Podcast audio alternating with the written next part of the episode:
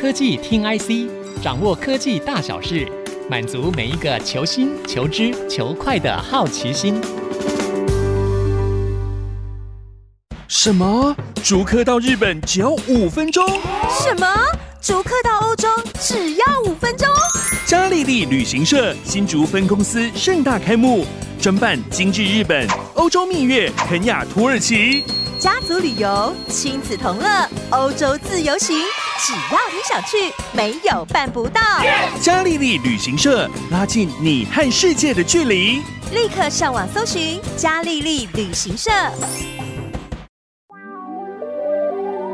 这里是 IC 之音主客广播 FM 九七点五，欢迎收听科技听 IC，我是节目主持人李立达。我是主持人何志忠。我是主持人林佳楠。好的，听到我们三个主持人一起上阵，就知道这一集是我们的特别节目要到了。我们的那个制作人张新民呢，特别指导我们说这一集呢是叫主持人大乱斗。那为什么大乱斗哎大乱斗啊？为什么另外主持人没有来嘞？好像是哎清秀，对不对？好像是出国玩喽。哎呀，这样怎么办？三缺一耶。哦好没关系，我们还是可以分享一下我们今年所看到的一些大大小小、奇奇怪怪的新闻。太好了，耶！那就从志忠开始了，他要分享了哈。好的，那我们看到这个二零二三年，其实是一个蛮辛苦又漫长的一年。那上半年呢，我们就一定要有这么讲一下辛苦吗。没错，这个整个半导体业界、整个电子业啊界对只有一个题目而已，库存哦，不是库存，啊，不是库存，是 AI。啊，AI 啊，没错 AI，，对这个 AI 的让我们题有目希呢望，啊这个打造了这个我们这个赵元南 NVIDIA 的黄仁勋的这个今天的新闻，是他从这个绘图处理器，然后谈到了这个夜市，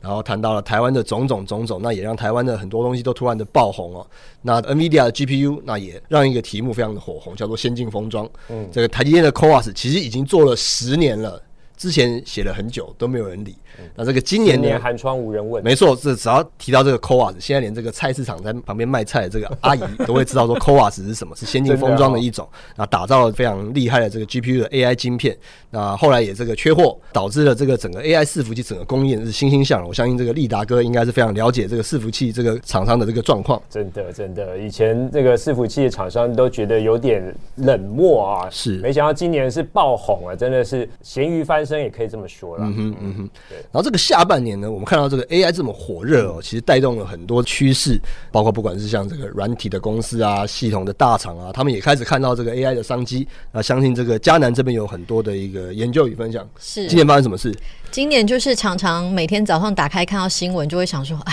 又怎么了？这 些人嗯，对什么意思？就是大家今哪些年人印象最深刻的就是十一月中 Open AI 的那个人事斗争的事哦情。是那在五天内，这个转折大概发生了三四次，然后对啊本来写好的、非常好看呢，本来写好的稿子又要重新再改一次，对啊，所以这跟是八点档一样。对，所以二零二四年就是这家公司还会有什么发展，其实也是令大家很期待的。你意思是说还有续集吗？包他括还会被赶下台吗？哎、这很难说啊，真的假的？对，但是 OpenAI 跟微软本来之间就有一些矛盾，大家是蛮想见缝插针的啦。哦那因为之后 Google 又推出了他们号称可以打败 GPT 4的大模型，所以大家对也好奇说 OpenAI 跟 Google 到底谁赢谁弱这样子。你觉得谁赢谁弱？嗯我觉得目前看起来就是街头巷尾的说法，应该还是 GPT 4强一点。啊，真的吗？对对人家 Google 不是说 Google 大神吗？我们都这么说对，可能还没有放出最厉害的大绝啦。啊，真的啊是哦，所以明年也许会有机会。对， OK OK，那我这边的话，就像刚才志忠跟嘉南讲的一样，是 AI 哈。然后 AI 包括了从原本的伺服器，现在要推到所谓的边缘端，就是所谓的 AI PC、那最近大家如果都听到一些相关的讯息，应该都跟这个相关。其实说实在哦，大家跑 PC 跑这么久，像我跑了十几年了，我们真的觉得 AI PC。之前就已经在 AI 啦，为什么现在还要 AI PC？我也很想问你这一题所以这个到底是不是一个真正的趋势呢？哎，还是只这是个一好话问题题哎、对我们下次来请那个宏基董事长暨执行长陈俊胜来 上节目，他就可以亲自讲了。没问题哎、。我对对最近听到一个说法，就是关于 AI PC，就是因为 AI PC 感觉比较多是 PC 厂跟 Intel 在谈嘛，对不对？对然后有人就说，哎、这一波好像都没有把 NVIDIA 拉进来谈， 哦，当然啦、n v i d i a 赚那么多，为什么要给他谈？是，对不就对说我看到，是你看什么都给他赚了，整然个后科技业都在想说，奇怪，现在都被 NVIDIA 赚饱饱，对啊连那后其他进人的赚什么 AMD 都有点来不及跟上了。那大家也会抗胜说，哎，这个我们是不是要让 NVIDIA 这个独霸这个全球？嗯所以其实现在有很多各种不同的这个一个讨论。那我们其实也看到一个很有趣的一个状况是说，跟随这个 NVIDIA，其实我们应该理想这种状况是会觉得说，哎。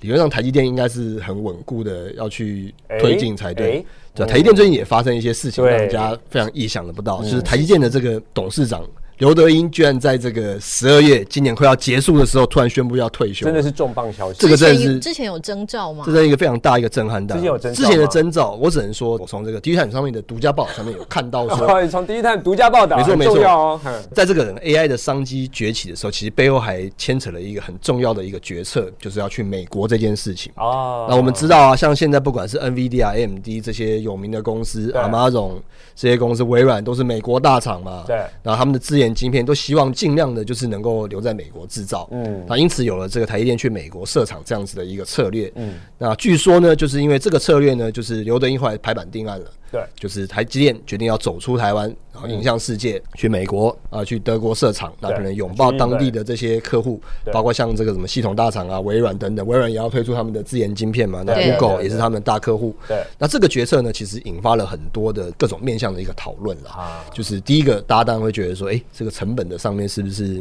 有些考虑啊？这哦个因为在台湾毕竟是半导体的群聚效应非常强的一个地方嘛。那第二个就是美国的工会，对欧洲跟美国工会是非常强悍的哦、那他们的这个工程师呢，不像台湾。就是刻苦耐劳，十万青年十万军，对就是随口随到，是那他们可能对于这个工时啊等等的会有一些的疑虑。那种种种种的考量之下呢，其实这个设厂这件事情，就是在各界有很多的这个质疑的声浪。嗯，那我们就也知道说，其实这个 CC 魏魏哲嘉跟这个 Mark 刘德英他们的背景有点不太一样。哦这个刘德英是海归派的，哦，海龟派对，那他主要一开始张忠谋赋予他的任务就是在这个双手掌制的时候，是就是要对外对嗯可能负责跟政府啊，或者跟各界去沟通的一个这样的一个角色。那魏哲家呢，其实是本土派的，对他其实比较熟悉的是客户。然后供应链管理等等，嗯所以他们的职责其实不太一样。那这一次，因为这个刘德英就是他决定了这个海外设厂的这样子的一个策略，他做了决定。对那各界也看到吧，其实张忠谋张爷爷就提到说，这个其实台积电会成为一个地缘政治兵家必争之地。是啊然，后大家也会对于这个之前就提到过，对，也认为说这个全球化的这个脚步好像放缓了，开对始朝着不同方向走对。那也因此呢，到最后大家会觉得说，哎、可能刘德英是要为了这件事情来扛一点责任，哦嗯导致于说在这个年底抛出了一个这样的一个震撼弹，就是在二零二四年股东会后，刘德英就要退休，那外界就会觉得说，哎、那可能下一个接任的就会是魏哲家这样子。嗯理目前解看到的状况是这样。跟 Mark 刘董事长其实年纪也到七十岁了哈，其实也真的是鞠躬尽瘁嗯了，非常非常辛苦。所以这时候下来，也许他好像也说他要跟家人多有点时间嘛。好的，这个对我们就有各种不同的这个说法，不同的跟解释跟这个奥特曼 o p e n a 对，跟 o l d m a n 一样对对对好吗？像可以，我们可以来想看，这有一些有一些梗在里面。其实这个刘德英哦有一些明年梗嗯明年七十岁嘛对，其实魏哲家比刘德英小一岁，哦没有这样差很子多对，所以大家就觉得说这个好像要休息的这个说法好这个像。年龄说有并点不是那么的成立，理解嗯对，实际上是怎么样，我们当然是不知道了。可是从这样说法来看，其实好像不太成立了。而且其实台积电最近这几年也开始在思考说这个中生代接棒的问题。嗯嗯，对，那像可能秦永佩啊等等这些人都是有被点到说可能有机会就是成为这个中生代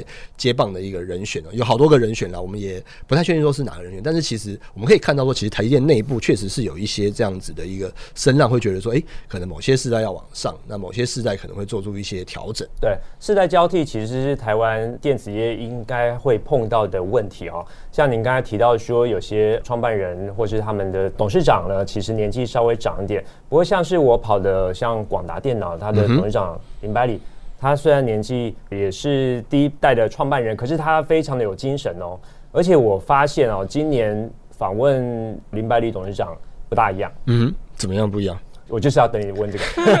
怎么不一样呢？因为我们以前问他问题的时候都会战战兢兢的，因为他工程师的性格，所以他比较急，讲话也比较简短，甚至有时候觉得你这个问题不好的时候呢，他可能啊、呃不要说拂袖而去啊，他就直接离去。嗯，好、所以我们在问他问题的都要思考再三，哦，知道说这个问题可不可以问。可是今年呢，我发现完全不同了。今年呢，大家尤其是问到 AI 的问题，因为这最夯嘛哈、没错，然后呢，有些像电视台同业，他可能不是跑这条线的，他只是来代班的，他就直接问 AI 相关的一些问题，比如说我们大家嗯市场上会知道一些讯息的时候，其实这次林董事长呢态度就完全不同，哦，哎，他会停下来，然后耐心的回答你完你的问题之后呢，当大家都问无可问的时候，他会继续问。请问一下，还没有什么问题要问 呢？我想说，哇，这个完全不完一全样，哦转哎性太了有呢亲和力了。对啊，对啊太有亲和力了，可见这 AI 时代真的到了，连我们的林董事长呢态度都会不大。没，错，人人都想要谈一下 AI。对我们看到的不管是这个硬体啊、软体啊，都是一个非常热烈的一个讨论哦。是哎、其实我自己有观察到，就是不同世代在谈 AI 的时候，那个感觉力道不太一样。哦，嗯真的吗？就是我觉得在新创企业，或是说跟外商接触比较多，在谈 AI 比较有着力点。嗯但是像比如说那种七八零年代就成立的比较早期的软体公司，在谈是这个新的技术，其实会有一点点吃吃力。力吗？比对如，说，比如说我我们就们就喜欢比如说我们就赶快不要指名了。不要，我们一定要指哪明一个我们类等一型下的业，者我们等一下有个小本本再写 出来。OK，所以其实我觉得说，就是在谈 AI 的时候，其实我记得利达也有写过评论，就是那个应变的速度要很快，对不对？哦，对对嗯对，，就是最可近是我没有点名是哪一家哦。嗯，我觉得我也不要点名比较好，以后还是要做人这样子。是所以我觉得就是这个世代交替不止发生在人才，其实技术的转移也是。好的，我们这个休息片刻，我们上半段已经讨论一下说这个 AI 几乎可以说是二零二三年最重要的一个话题了，不管是软体啊、硬体啊、半导体等等等等，我们三位主持人也都大乱斗，但是都还是聚焦在这个 AI 这个主题。欢迎各位听众朋友再回到可以听 IC，下半段我们继续来聊聊二零二四年的一些展望与趋势。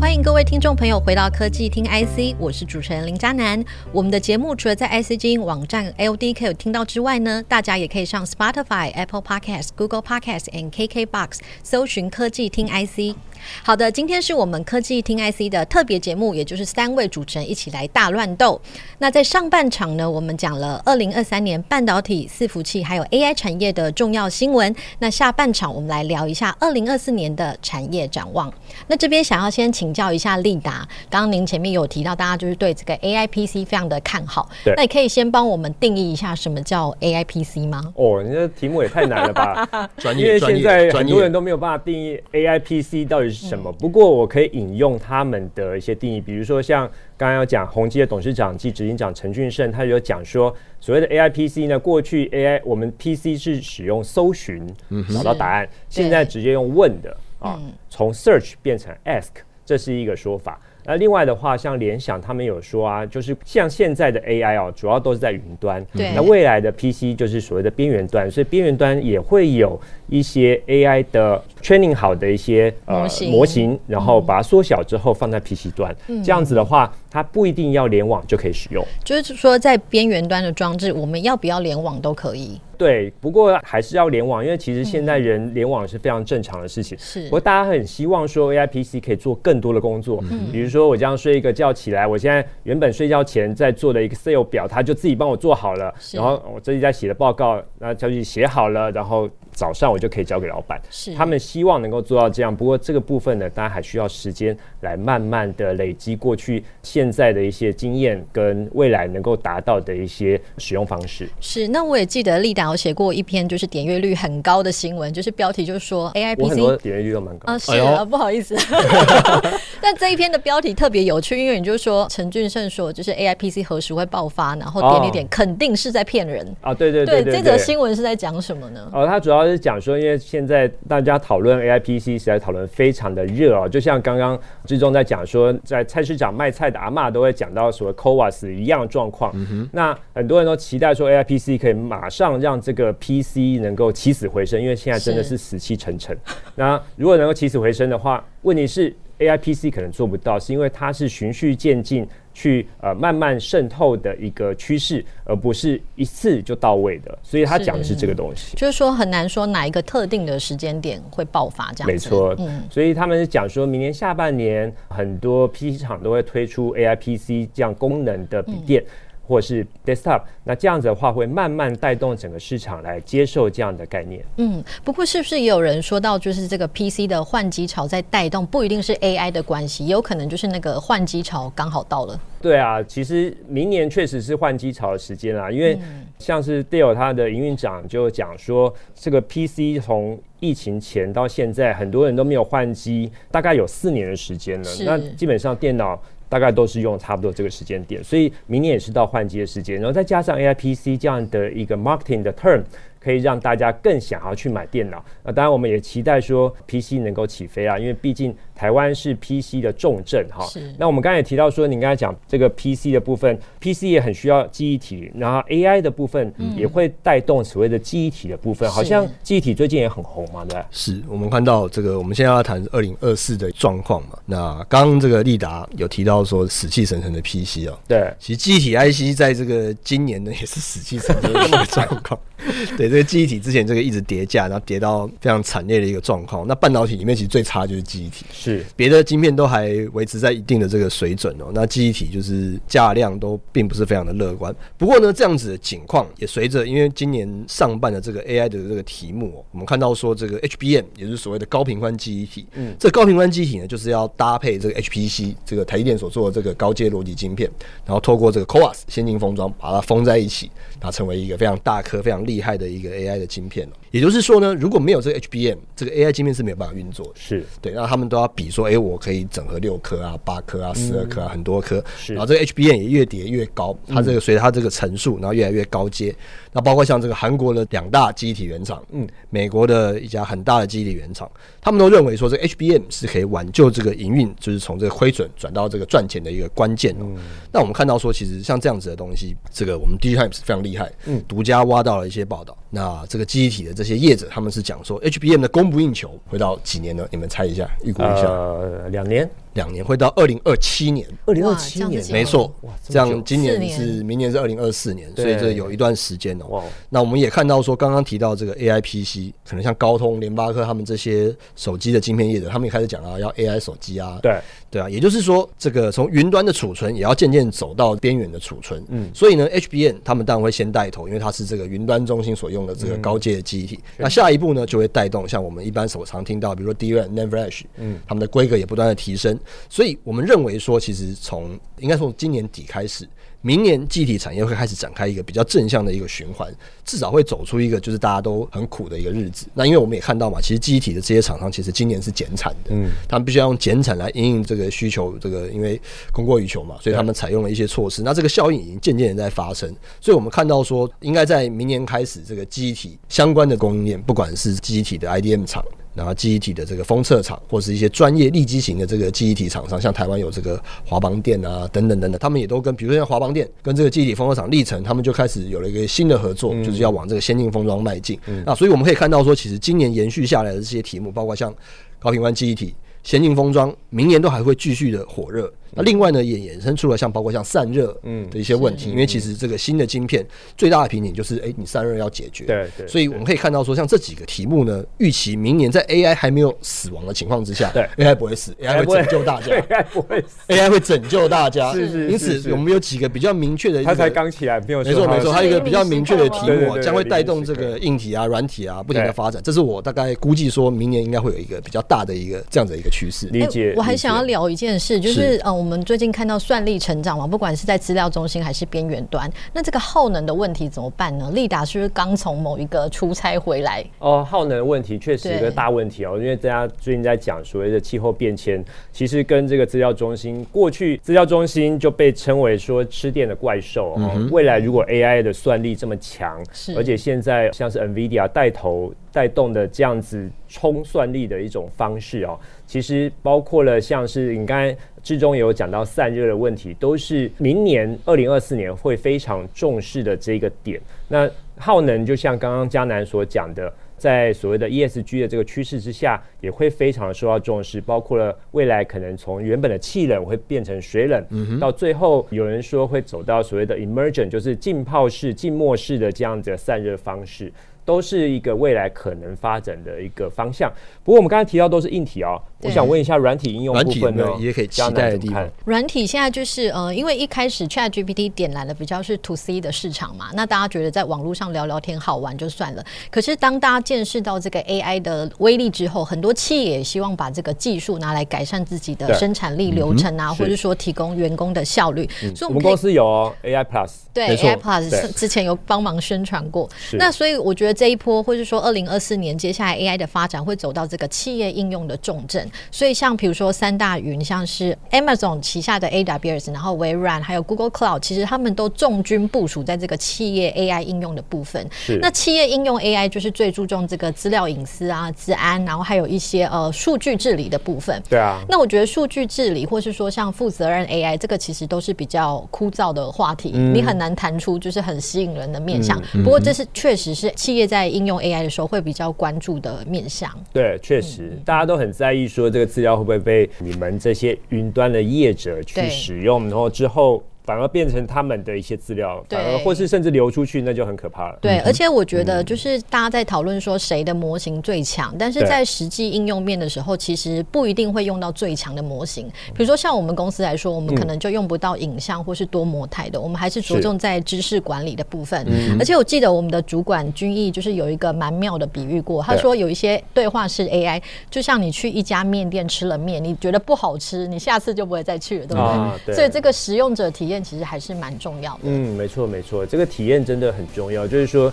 你用了 AI，如果真的觉得好用的话，你会继续用下去。对，但如果你第一次就觉得不好用，你可能就不会再回去。对对对对对对对对，这个真的是没错，回头客的概念，对不对？对是。除了这个刚才讲到说治安跟隐私，还有说好不好用之外，最近在应用边是不是已经开始在蓬勃发展了？对，就是以台湾的软体来说，台湾的软体业虽然都没有到非常大家，不过他们跟外商都有一些联动的关系。嗯，因为比如说微软或是 Google 的 solution，他们都是全球标准化。那它要落地到台湾的企业的时候，其实是需要一些比如说资讯服务或是软体业者去帮忙克制化，嗯对因为。大厂没有办法帮你克制化到很是细，所以其实这些商机还是有外溢到台湾当地的软体业者。也是意思是说，明年开始从这个云端 AI 想到资料中心这些，要到对应用端，对也需要台湾的一些云服务业者来去推动了。代理商啊哦之类的，了解对了。然后解另一方面，我觉得比较有趣的是，因为 Google 之前推出这个 Gemini 系列的大模型，那它最小版本的这个 Nano 模型，它其实是希望号召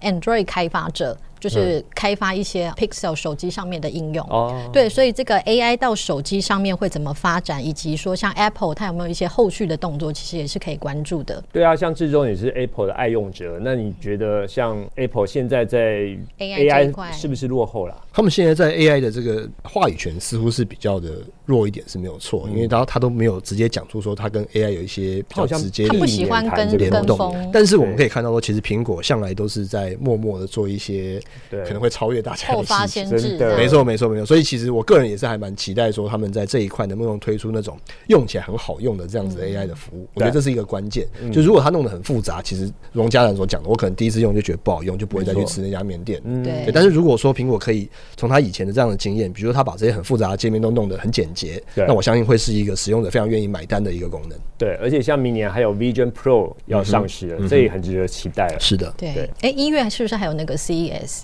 对消费者，CES，对对对，CES，我们到时候 Digitime 也会派记者团队对，过有去专题的采访报道。好了，这一集呢，我们很高兴可以跟另外两位主持人志忠跟嘉南一起来讨论二零二三年的新闻回顾跟二零二四年的展望。我们在最后一周的播出呢，祝福大家在二零二四年都能心想事成。啊，祝各位新年新春新气象，在这边祝福所有的听众朋友。还没到时间，但是也要保持着龙马精神。祝大家龙年行大运！好的，那我们今天很高兴可以跟大家做这个啊大乱斗的节 目，那就这样子喽。好恭喜下周发财啊、下周同一时间我们再会。圣诞快乐，新年快乐！本节目由 DigiTimes 电子时报与 IC 之音联合制播。